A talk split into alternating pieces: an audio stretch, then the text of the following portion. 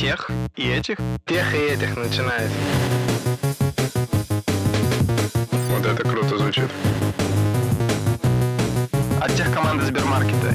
Для тех и этих.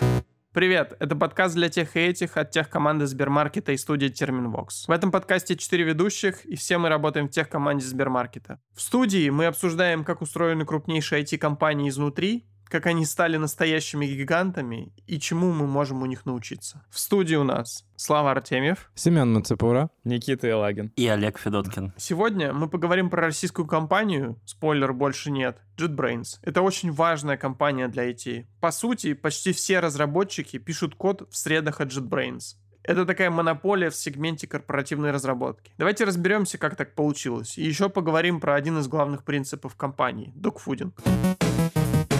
JetBrains. Вообще, почему мы э, решили пообщаться про JetBrains и разобрать эту компанию? Потому что это компания выходцев из России, э, Санкт-Петербурга. Компания, которая выпускает инструменты для разработки ПО. То есть это, грубо говоря, редакторы кода умные, которые за разработчиков очень часто делают очень большой пул работы и помогают автоматизировать их какие-то стандартные рутинные действия. Основной знаменитый продукт, на котором компания выехала, называется IntelliJ IDEA. Это, по сути, IDE для Java э, разработки в основном. Java, Kotlin и так далее. Компания входит в число так называемых единорогов, то есть стоит больше 1 миллиарда. Сейчас продуктами JetBrains э, пользуются более 10 миллионов программистов. JetBrains сейчас работает порядка 2000 сотрудников. Ребята растут примерно по 100 человек в год и имеют офисы в, во всей Европе. Э, недавно они закрыли все офисы, все центры разработки, все-все-все в России. Как вы думаете, какой оборот у компании и прибыльные они вообще, не прибыльные, как, как компания, они успешны или нет, с экономической точки зрения? Учитывая прекрасный ценник на продукцию, я думаю, что они очень прибыльные, да. И у них же подписочная модель, это ведь самое главное. Да, да, да, да. да.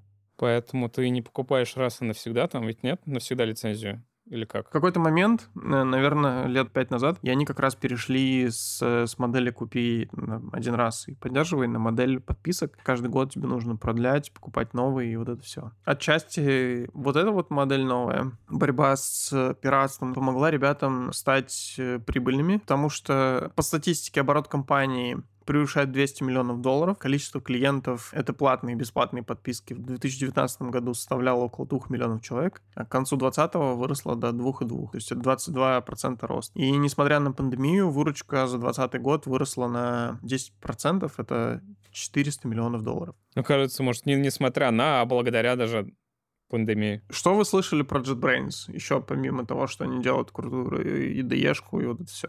Да ты постоянно нам рассказывал JetBrains, JetBrains то, JetBrains все, весь предыдущий сезон, как у них там продуктов нет, как они там это бабки зарабатывают, власть инженерам, вот это вот все. Все так, все так. Неправда какая-то. Почему неправда? Мне кажется, с точки зрения айтишных компаний в России JetBrains имеет одну из самых топовых технологических культур. То есть, грубо говоря, если ты скажешь Сбермаркет, Сбермаркет, скорее всего, ассоциируется с доставкой продуктов.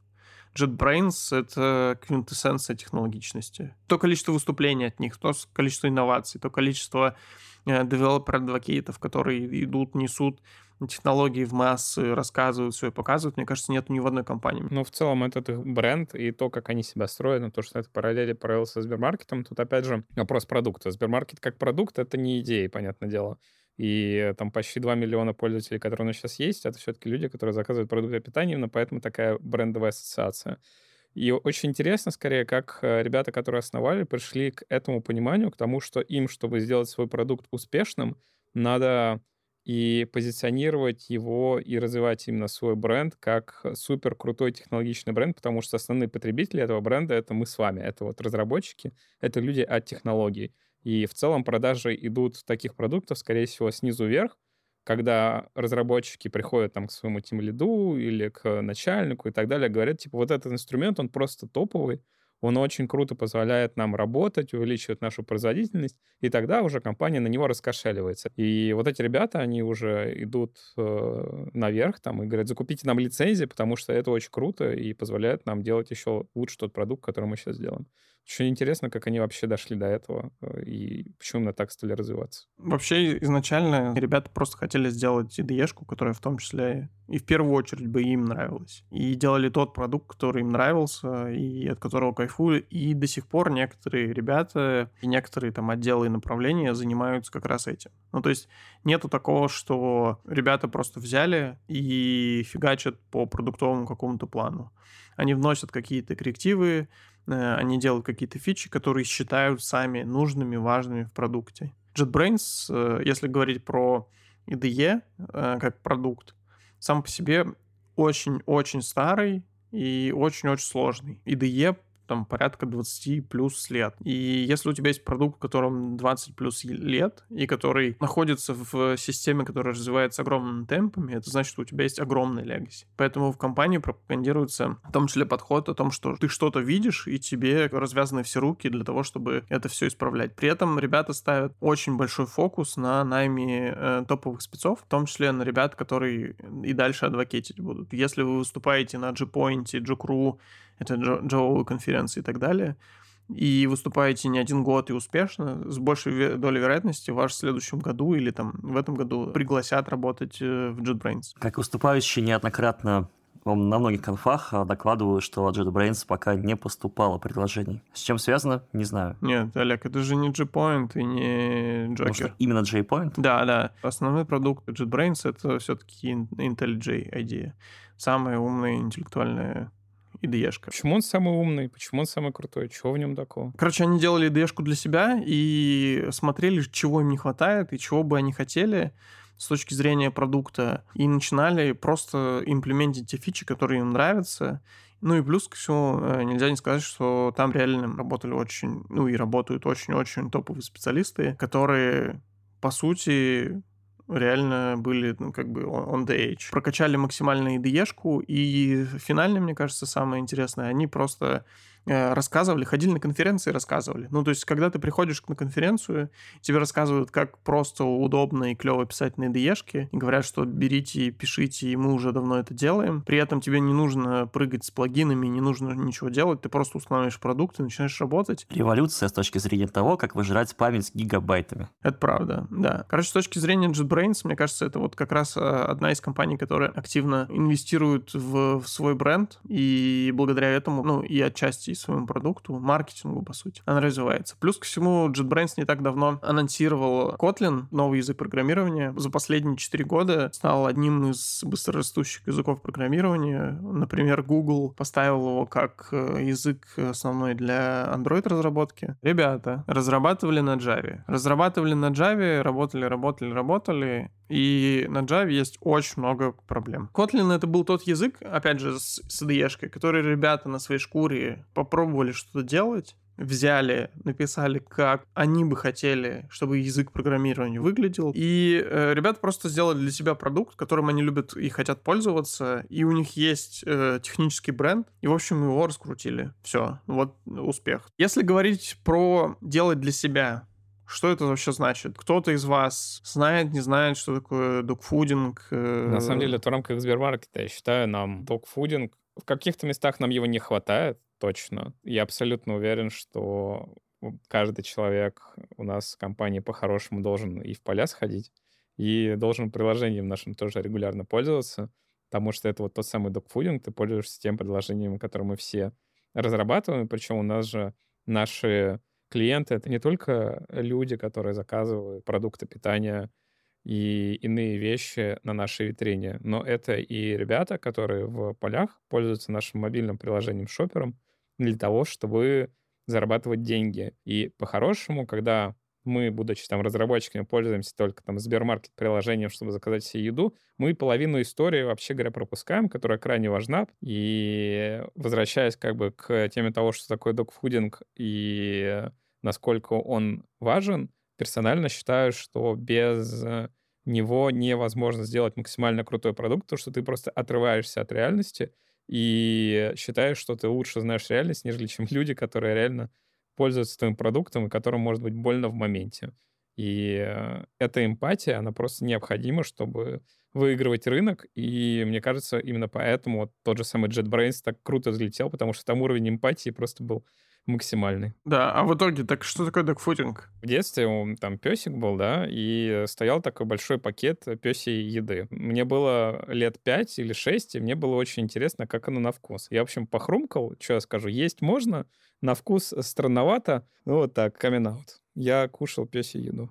Все мы такие. Окей, так, Олег. Я могу уже из контекста предположить, что это то, с чем у меня связана прикольная история. Как-то раз в Рокетбанке, естественно, все получали ЗП на карту Рокета. Было бы странно, если бы нет. Но один чувак сказал, что «а я вот хочу на Тинькофф». Спустя неделю этот чувак уволился. Олег, а ты вот сейчас в Сбермаркете работаешь. Куда зарплату получаешь? На Сбермаркет? Кубышку. Смотрите, да, докфудинг — это процесс использования своего продукта, но я не понимаю, почему он так называется. Ну, типа, когда ты кормишь собаку, ты ешь ее еду сам. Это хороший вопрос, Олег. Почему это вообще называется докфудингом? Все пошло от рекламы собачьего корма Apple в 76 году, где актер говорит о том, что в самом деле кормит своих собак кормом, который рекламирует. Alpo's helped keep him healthy and happy for 15 years. Like Alpo beef chunks dinner. Meat byproducts, beef and balanced nutrition. That's all a dog ever needs to eat. И это, кажется, самое важное, когда ты не рекламируешь не что-то, потому что тебе заплатили деньги, а потому что ты пользуешься. После этого был слух о том, что президент компании, тоже, который производит корм, съедает банку собачьего корма на ежегодном собрании акционеров. И в IT эта штука завершилась, когда этот термин впервые использовал менеджер компании Microsoft Пол Марец, призывая больше использовать продукт внутри компании. И вскоре э, термин dogfooding стал активно использоваться внутри Microsoft и затем в других компаниях. По сути, dogfooding — это использование своего же продукта для того, чтобы понимать и разбираться в том, как он работает, где есть какие проблемные места и так далее если говорить про JetBrains, мне кажется, это одна из эталонных компаний с точки зрения докфудинга, потому что, во-первых, все разрабатывают инструменты JetBrains TE на этом же инструменте. Это первое. Второе.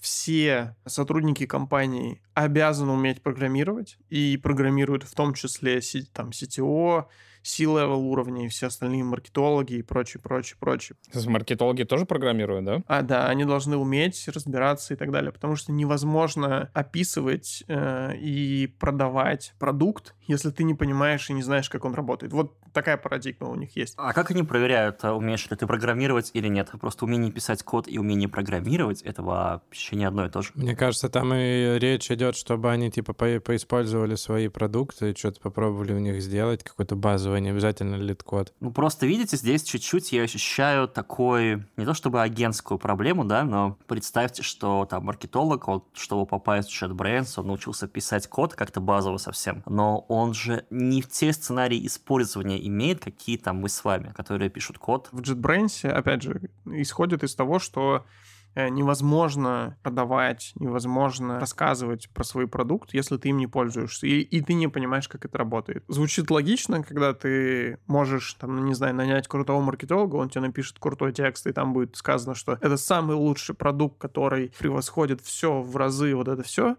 но айтишники, они достаточно душные, наверное. И очень часто, когда слышат такие речи, они их сразу мимо ушей прогоняют. Ребята внутри JetBrains решили, если они хотят и видят целевую аудиторию айтишников, значит, с ними должны разговаривать на одном языке, тоже айтишники. И поэтому в JetBrains есть продукт менеджер менеджер который всегда э, и по большей части выходец из, из IT, человек, который разрабатывал и понимает, как это вообще работает. У них есть целые э, отделы, несколько человек, developer advocate-ов. Это, по сути, ребята, которые ходят по конференциям, выступают, рассказывают, как можно пользоваться продуктом, сидят в чатиках, отвечают на вопросы и, в общем, создают комьюнити вокруг их продукта. И тем самым они его распространяют. У JetBrains, насколько я помню, бюджет на маркетинг 3%. То есть, вы понимаете, 3% на маркетинг. Ребята распространяют свой продукт именно среди разработки без какого-то пушинга и маркетинга.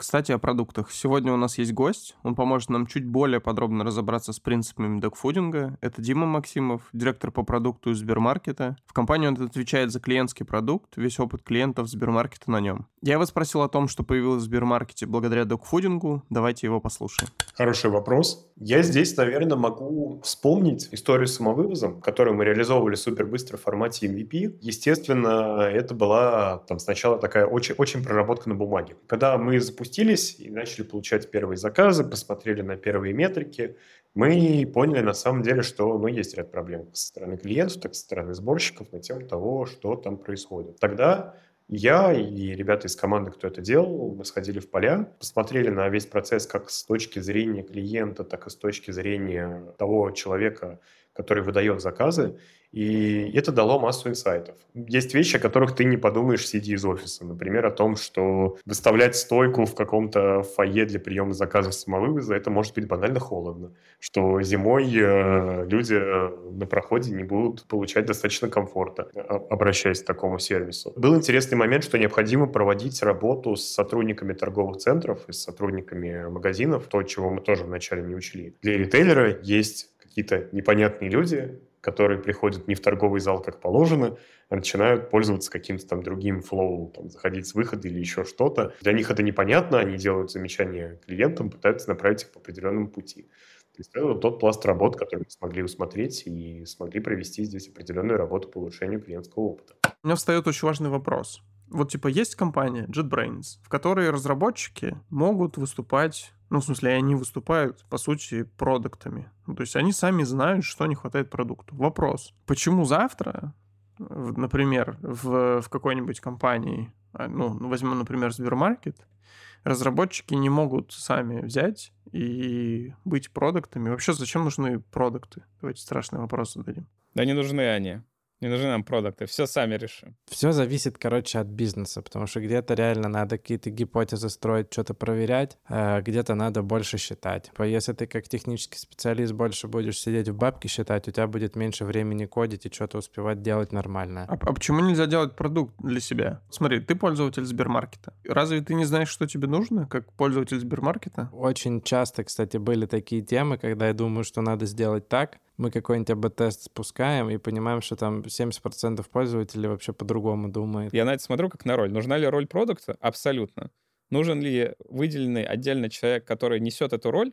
Вот это уже зависит просто от того, каких кадров ты нанимаешь, как у тебя устроена организация. И вот есть роль, которая в целом занимается тем, что исследует рынок и понимает, на самом деле, решение, какое более лучше всего выстрелит для компании и больше всего пользу принесет э, той нише, в которой мы работаем. Это один сегмент. А есть второй сегмент — реально э, имплементировать решение для этой боли. Это вторая профессиональная какая-то стезя. Ну и если так смотреть, то найти ребят, которые одинаково хорошо даже хотят заниматься и тем, и другим, достаточно сложно. Поэтому если мы смотрим конкретно на а, JetBrains и почему у них так выстрелило, потому что там очень небольшая разница между тем, что ты делаешь и что твой продукт. Это практически одно и то же, поэтому там нет э, такого сильного разницы по контекстам, и даже там все равно есть ребята, у которых они пусть называются PMM, Product Manager, Manager, тем не менее, это явно выделенная роль. Но у нас есть, э, на самом деле, пример, который называется PAS. Олег,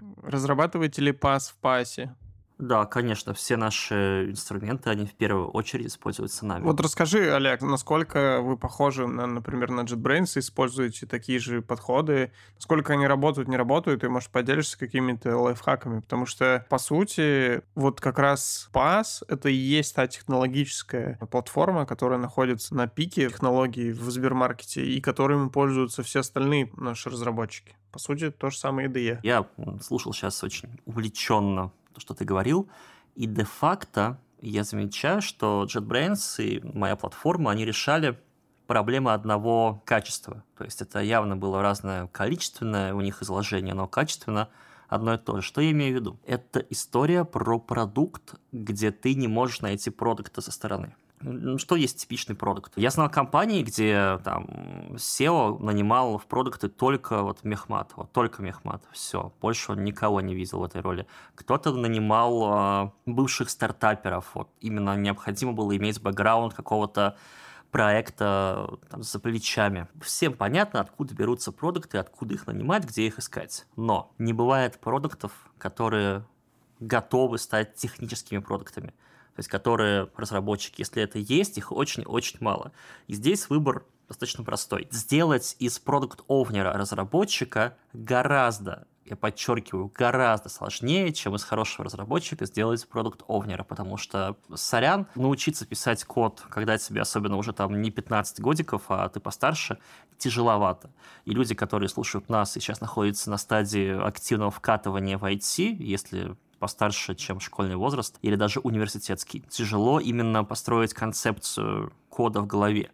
Мы внутри платформы занимаемся обучением. У нас есть QA, мы любим, чтобы QA писали код. Вот такие мы странные ребятки. И я это вижу, как вот у людей должен произойти какой-то такой хруст, слом, и потом все как надо понесется. Но вот сначала хруст и слом. К чему я все это говорил? Первое, очень хорошая идея про то, что если вам нужны технические продукты, вы берете разработчика и делаете из него продукты. В каком случае вам они нужны? Вы пишете нечто для разработчиков. То есть мы пишем платформу для разработчиков, JetBrains пишет э, продукт, мы тоже продукт, просто у нас платформа, у них IDE, для разработчиков. Это первое, что бросается в глаза.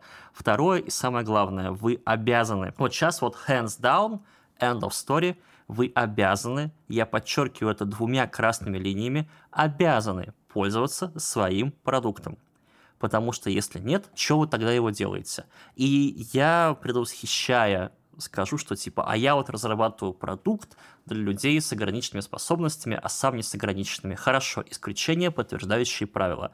Если вы делаете банк, сервис доставки еды, онлайн-борду, трекер задач, облако какое-то, и не пользуетесь им сами, хотя у вас есть потребность в этом, да? То есть вот, если у вас есть потребность, которую закрывает ваш продукт, вы обязаны пользоваться вашим продуктом. Иначе зачем вы его делаете? Если вам не нравится и вы не пользуетесь тем, что вы сделали, у меня плохие новости. Скорее всего, вы сделали плохо. Иначе я не вижу других путей, почему это не так работает. Но мне кажется, не, неправильно слово «обязаны». Обязаны. Ты должен любить свой продукт. Ну, типа, мне кажется, ты должен это делать с кайфом, пользоваться, улучшать и так далее. Обязаны это все-таки тебя принуждает просто тупо использовать, а ты должен его любить.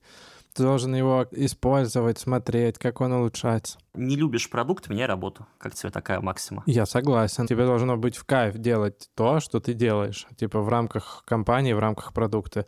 Если ты сидишь там, не знаю, в одном банке, а пользуешься, например, другим, и я не говорю сейчас, типа, у всех вообще разные вкусы и так далее, там разные цели тех же банков, то, наверное, ты не сделаешь так круто, как ты мог бы сделать в том банке, в котором ты реально пользуешься каждый день. Потому что ты как клиент, ты видишь его постоянное улучшение, ты там работаешь, и ты можешь максимальный эффект вообще наложить. Видишь, ты сразу про компанию говоришь, а я... То же самое с доставкой. Скорее да. про человека, если там вот вы работаете где-то, где делаете продукт, который вам неприятно пользоваться, я уверен, вы там растете гораздо медленнее, чем вы могли бы расти в другом месте, где вам было бы по кайфу. Я согласен с Олегом. Например, для меня, когда я выбирал компанию, куда пойти работать, я в первую очередь э, смотрел на то, чем компания занимается, и насколько это интересно для меня, и насколько я вообще этим могу пользоваться. Например, покупки — это одна из тех вещей, которые меня невероятно бесит. Тратить два возможно, три или больше часа для того, чтобы добраться на такси или на машине до места, энное количество времени потратить, чтобы выбрать продукт и вернуться обратно, мне кажется, это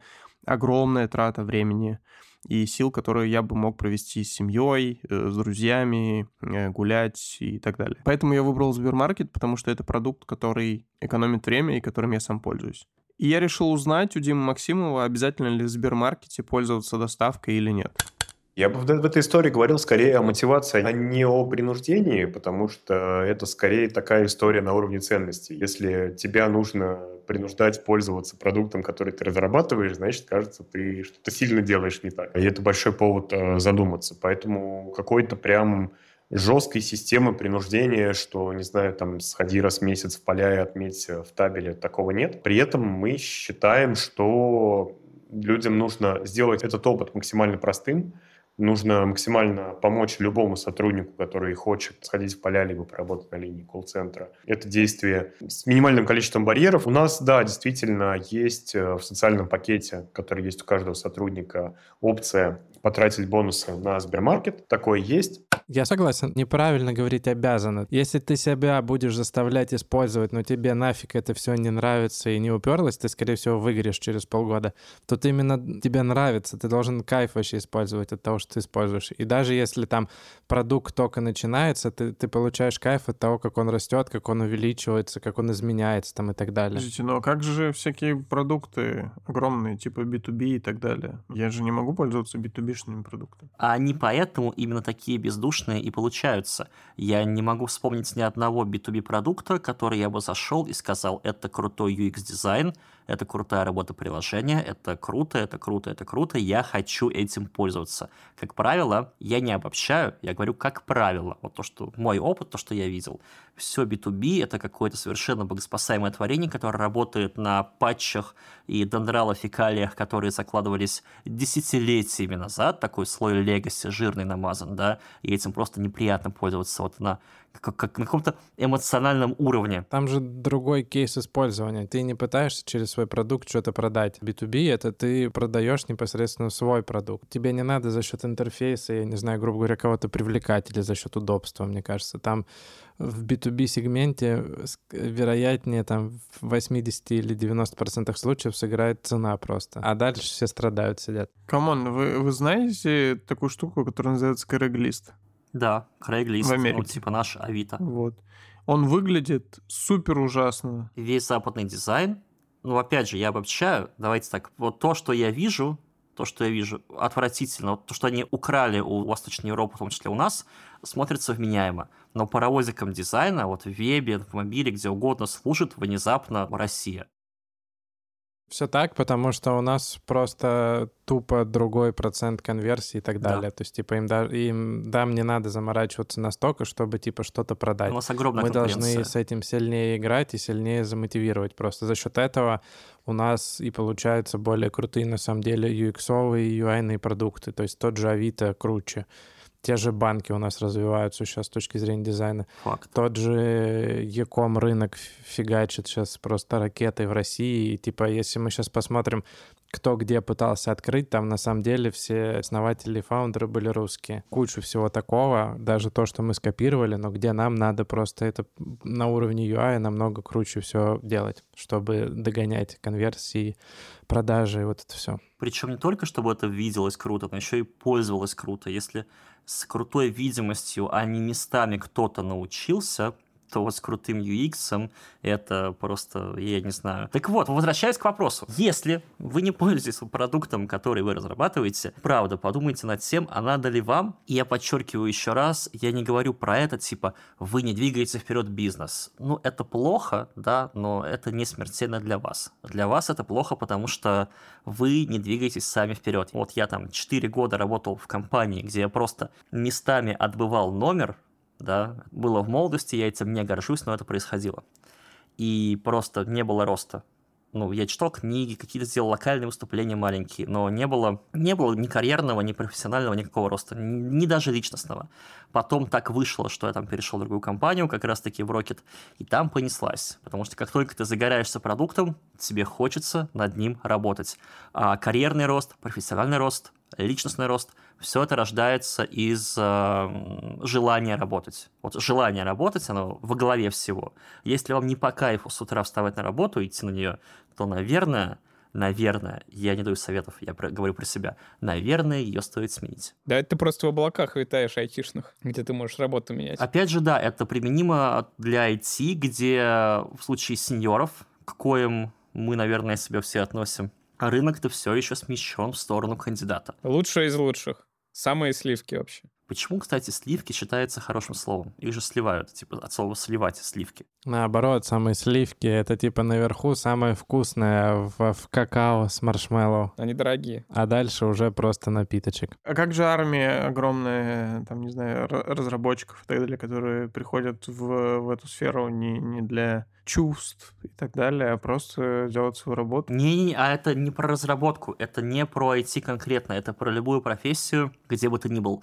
Я видел увлеченных людей абсолютно в любой профессии. Окей, давайте, любую профессию, таксист, уреченные таксисты. Ты к нему садишься, машинка чистенькая, тут у тебя водичка стоит, тут салфетки, тут антисептик, тут что-то еще. То есть человеку, ну, нравится ему работать, у него все чисто, зарядочка. все, да, зарядочка сзади у него, у него все сообразно, по канону, по фэншую, все хорошо. И рядом человек, который бы не по кайфу. Хлам, грязные стекла, ничего нет, в салон прокуренный и так далее, так далее, так далее.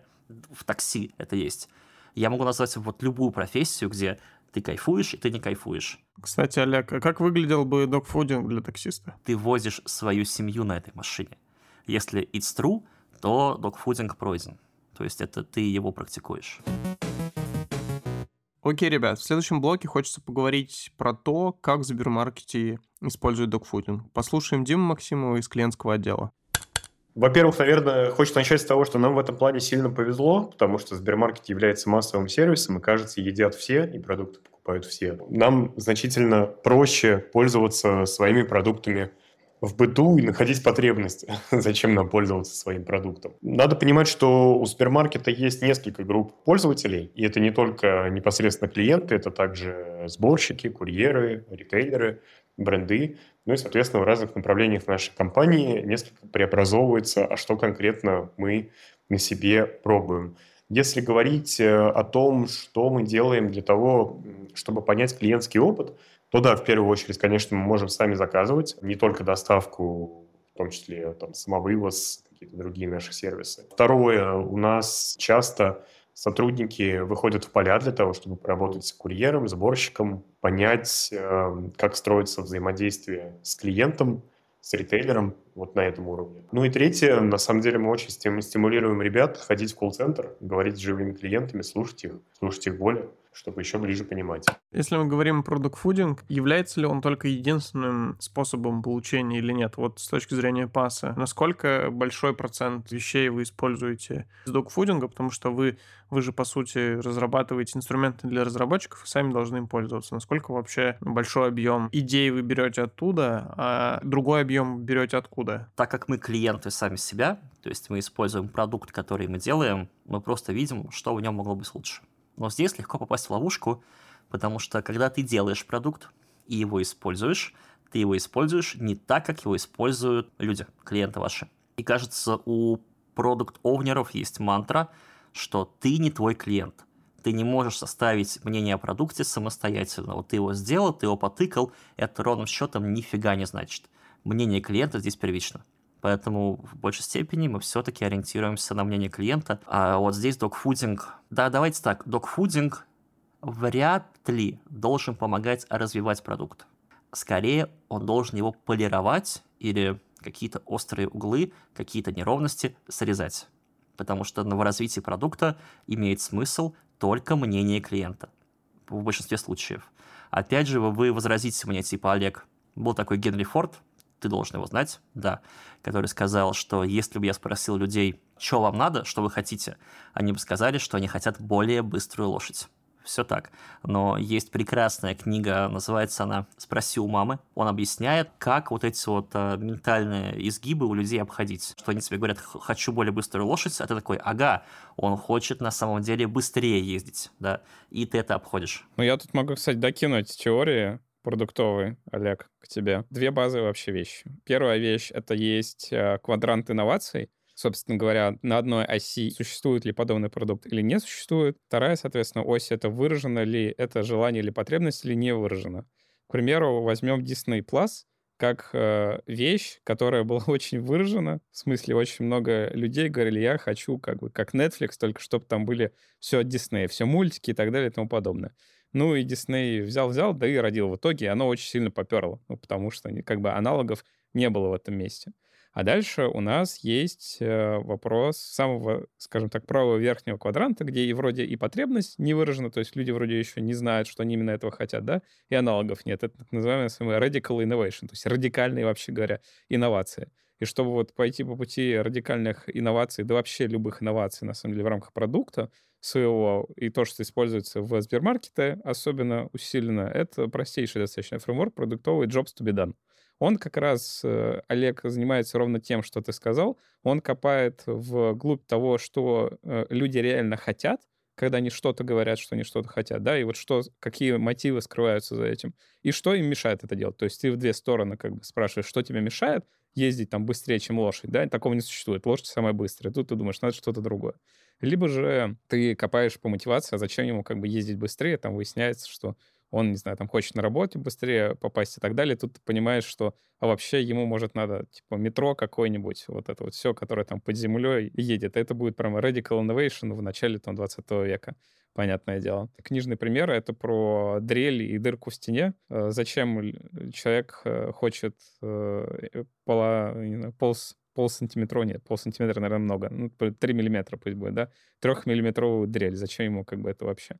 А, зачем ему эта дрель, он хочет просверлить дырку в гостиной, зачем ему дырка в гостиной, он хочет воткнуть туда гвоздь, зачем он хочет воткнуть гвоздь, он хочет повесить туда картину, зачем он хочет повесить картину, хочет, чтобы ему было уютно в этой комнате. И тут ты внезапно понимаешь, что, а может быть, дрели надо не продавать, а вот в аренду сдавать, потому что очень много людей хотят себе что-то посверлить не потому, что у них есть какая-то постоянная потребность, а моментальная какая-то вот такое желание что-то повесить. И вот у тебя получается продуктовый сервис по аренде инструментов. Вот, и ты можешь еще так, сделай свой дом лучше, не плати много, и вот типа того. Вот, это две простые достаточно продуктовые, два продуктовых инструмента, которые можно использовать, чтобы как раз инновации находить в рамках своего продукта и на рынке в том числе. Де-факто вы сейчас прослушали краткое изложение 99% книг про продукт.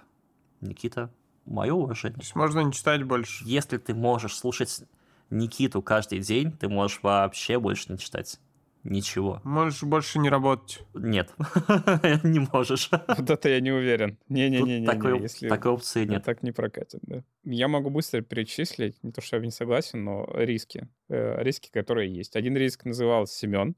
А Семен, который говорил, что ты — это не твой продукт, поэтому ты можешь надокфудиться вообще в странное приложение и создать э, продукт своей мечты, который вообще в нишу никаким образом не попадет. Поэтому JetBrains в каком-то смысле может быть ошибка выжившего в том числе. Потому что там так сложились звезды, что те ребята, которые там работали, они настолько крутые спецы, что вот он, так у них все получилось создать такой продукт. Мне кажется, если ты разработчик средней руки и начнешь делать свой продукт, который ты считаешь самый лучший на свете, помогает разработчикам, немал шанс, что ты в нишу разработки вообще не попадешь. Это первый риск. Дорожка может вывести не туда. Ты сделаешь продукт для себя, а не для реально большого количества людей, на которых ты заработаешь или решишь их проблемы в рамках какой-то компании.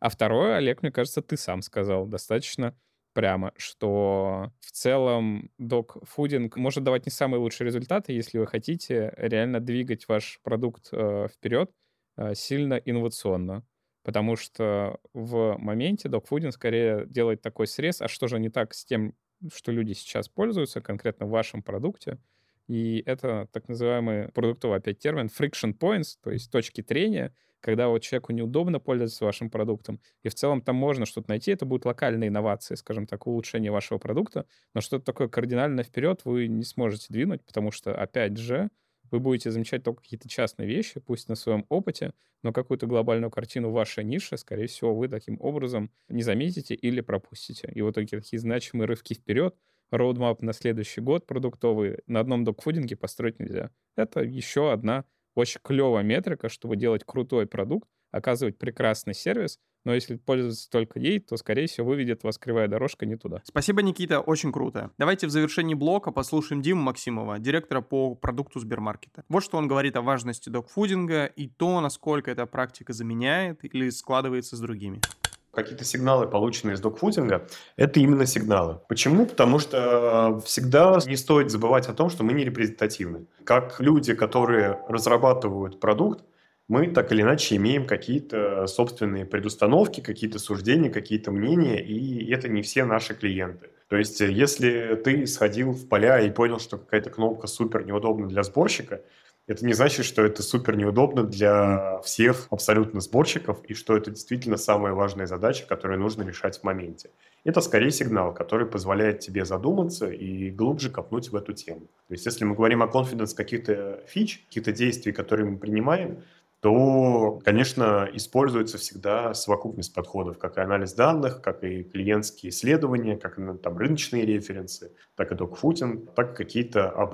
То есть, по большому счету, пока мы не протестировали какое-то готовое решение или прототип и не посмотрели, как это реально отразится на клиентском опыте и на метриках, мы не можем сказать, а важную ли мы штуку придумали. Вообще очень важно не зацикливаться только на докфутинге. Продуктов мы стараемся очень мотивировать пользоваться всеми сервисами на рынке и даже помогаем получить доступ к тем, которых нет, например, в России, для того, чтобы понять, как это реализовано у коллег из других стран. Хотя понятно, что это тоже, опять же, смещенный референс, что другая страна, другие клиенты, другие потребности, но, тем не менее, расширение насмотренности, расширение кругозора здесь супер важно. Это не только источник каких-то конкретных инсайтов, но также некая практика, которая позволяет твоим сотрудникам по-другому взглянуть на то, что они разрабатывают. Собственно, где-то, может быть, э, посмотреть на ситуацию с другого угла. Где-то, может быть, расширить свой кругозор. Ты можешь после опыта использования своих продуктов не всегда вернуться с какими-то прямыми инсайтами, но ты можешь чуть по-другому посмотреть на вещи, которые ты где-то планировал, которые заложены у тебя в стратегии, и что-то пересмотреть в долгосрочной перспективе.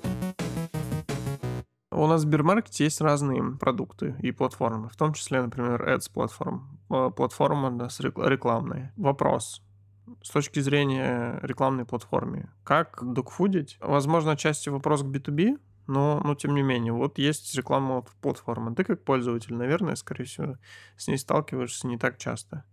Как ее докфудить? Но у меня есть ответ. Я тут... Давай. Тем более, учитывая то, что в предыдущей компании у меня как раз в, Оттехе работало, и мы еще и B2B делали, поэтому я как бы прекрасно Э, имею от, еще и продуктом управлял там, поэтому есть прям ответ на собственном опыте на этот вопрос. По рекламе. Вообще реклама, которую вы видите, она может быть очень разная. Она может быть релевантной, может быть не очень. Это на самом деле опыт. Люди в интернете, которые смотрят рекламу, это тоже пользователи. Потому что чем лучше реклама показывается, чем более правильная реклама показывается в нужные моменты, тем лучше ты как продукт максимизируешь э, все то, за что тебе платят клиенты. Там охват аудитории, конверсию в покупку и тому подобное, с одной стороны. А с другой стороны, вот вашим клиентам, имеется в виду именно бизнесу, который тебе деньги платит за то, чтобы запускать рекламные кампании, у них зачастую что-то есть. То есть у тебя может быть главная точка контакта, это какой-нибудь маркетинговый директор, у которого цели могут быть э, такие, назовем это, специфичные назовем, к примеру, открутить бюджет. То есть вот в маркетинге очень важно открутить бюджет. Если ты бюджет не освоил, ты проиграл, тебе меньше бюджета дадут. И ты, э, ставя себе позицию просто вот этих людей, которые к тебе приходят, то ты как бы проходишь типа мысленно с ним вот типа, а если бы я был в его позиции, может это такой докфудинг с элементами воображения, да, то есть ты не совсем эту позицию занимаешь, но ты представляешь себе в этой позиции, и что тебе надо отчитываться, допустим, перед там бордой, сколько ты денег натратил, что получил, и вот какие вещи тебе нужны, чтобы это сделать. Это, мне кажется, уже, кстати, не совсем докфудинг, когда я сейчас я про это проговорил, это на самом деле просто исследование клиентских сценариев, их болей и вот это вот все. Поэтому не занимая напрямую ту позицию, которую ты обслуживаешь, стопроцентный докфудинг сделать сложно.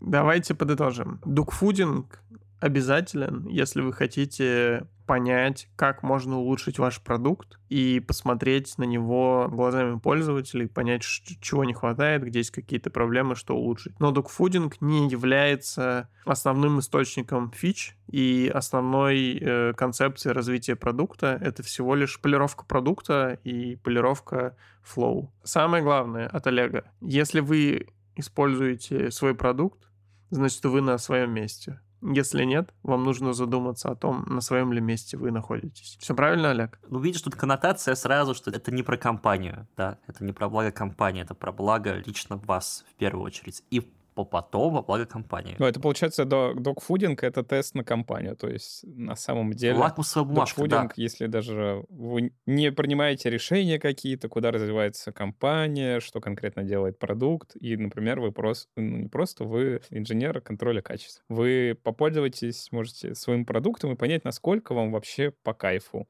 и насколько вам действительно хочется тестировать каждую фичу так, чтобы она просто от зубка отлетала и минимальным образом приводило к каким-то отклонениям в пользовательском опыте. Вот э, одно с другим, если совместиться, то у вас просто будет больше внутренней мотивации, чтобы становиться лучше в той роли, которую вы занимаете. И, как сказал Олег, вы будете быстрее профессионально расти, что, скорее всего, придет к тому, что вы будете получать быстрее больше денег, И такой вот тест можно проводить э, безотносительно того, продукт-менеджера вы или нет, чтобы понять, действительно ли вам по пути с компанией. А еще у нас сегодня были такие вставки с директором по клиентскому продукту Димой Максимовым. Спасибо ему большое. И этот разговор с Димой, на самом деле, из маленького комментария вылился в большой материал. Поэтому, если вам интересно более подробно узнать про докфудинг в Сбермаркете, то в описании лежит интервью с Димой. Вы слушали подкаст для тех и этих от тех команды Сбермаркета и студии Терминвокс. У микрофона были Слава Артемьев, Никита и Лаги. Олег Федоткин. Семен Мацепура. Вместе с нами этот подкаст сделали звукорежиссер Александр Павлов, продюсер Глеб Фадеев и дизайнер Елизавета Семенова. Слушайте подкаст там, где вы слушаете подкасты. А еще, а еще, мы теперь есть на Ютубе. Подписывайтесь на социальные сети Сбермаркет Тех. Все ссылки вы найдете в описании. Пока-пока.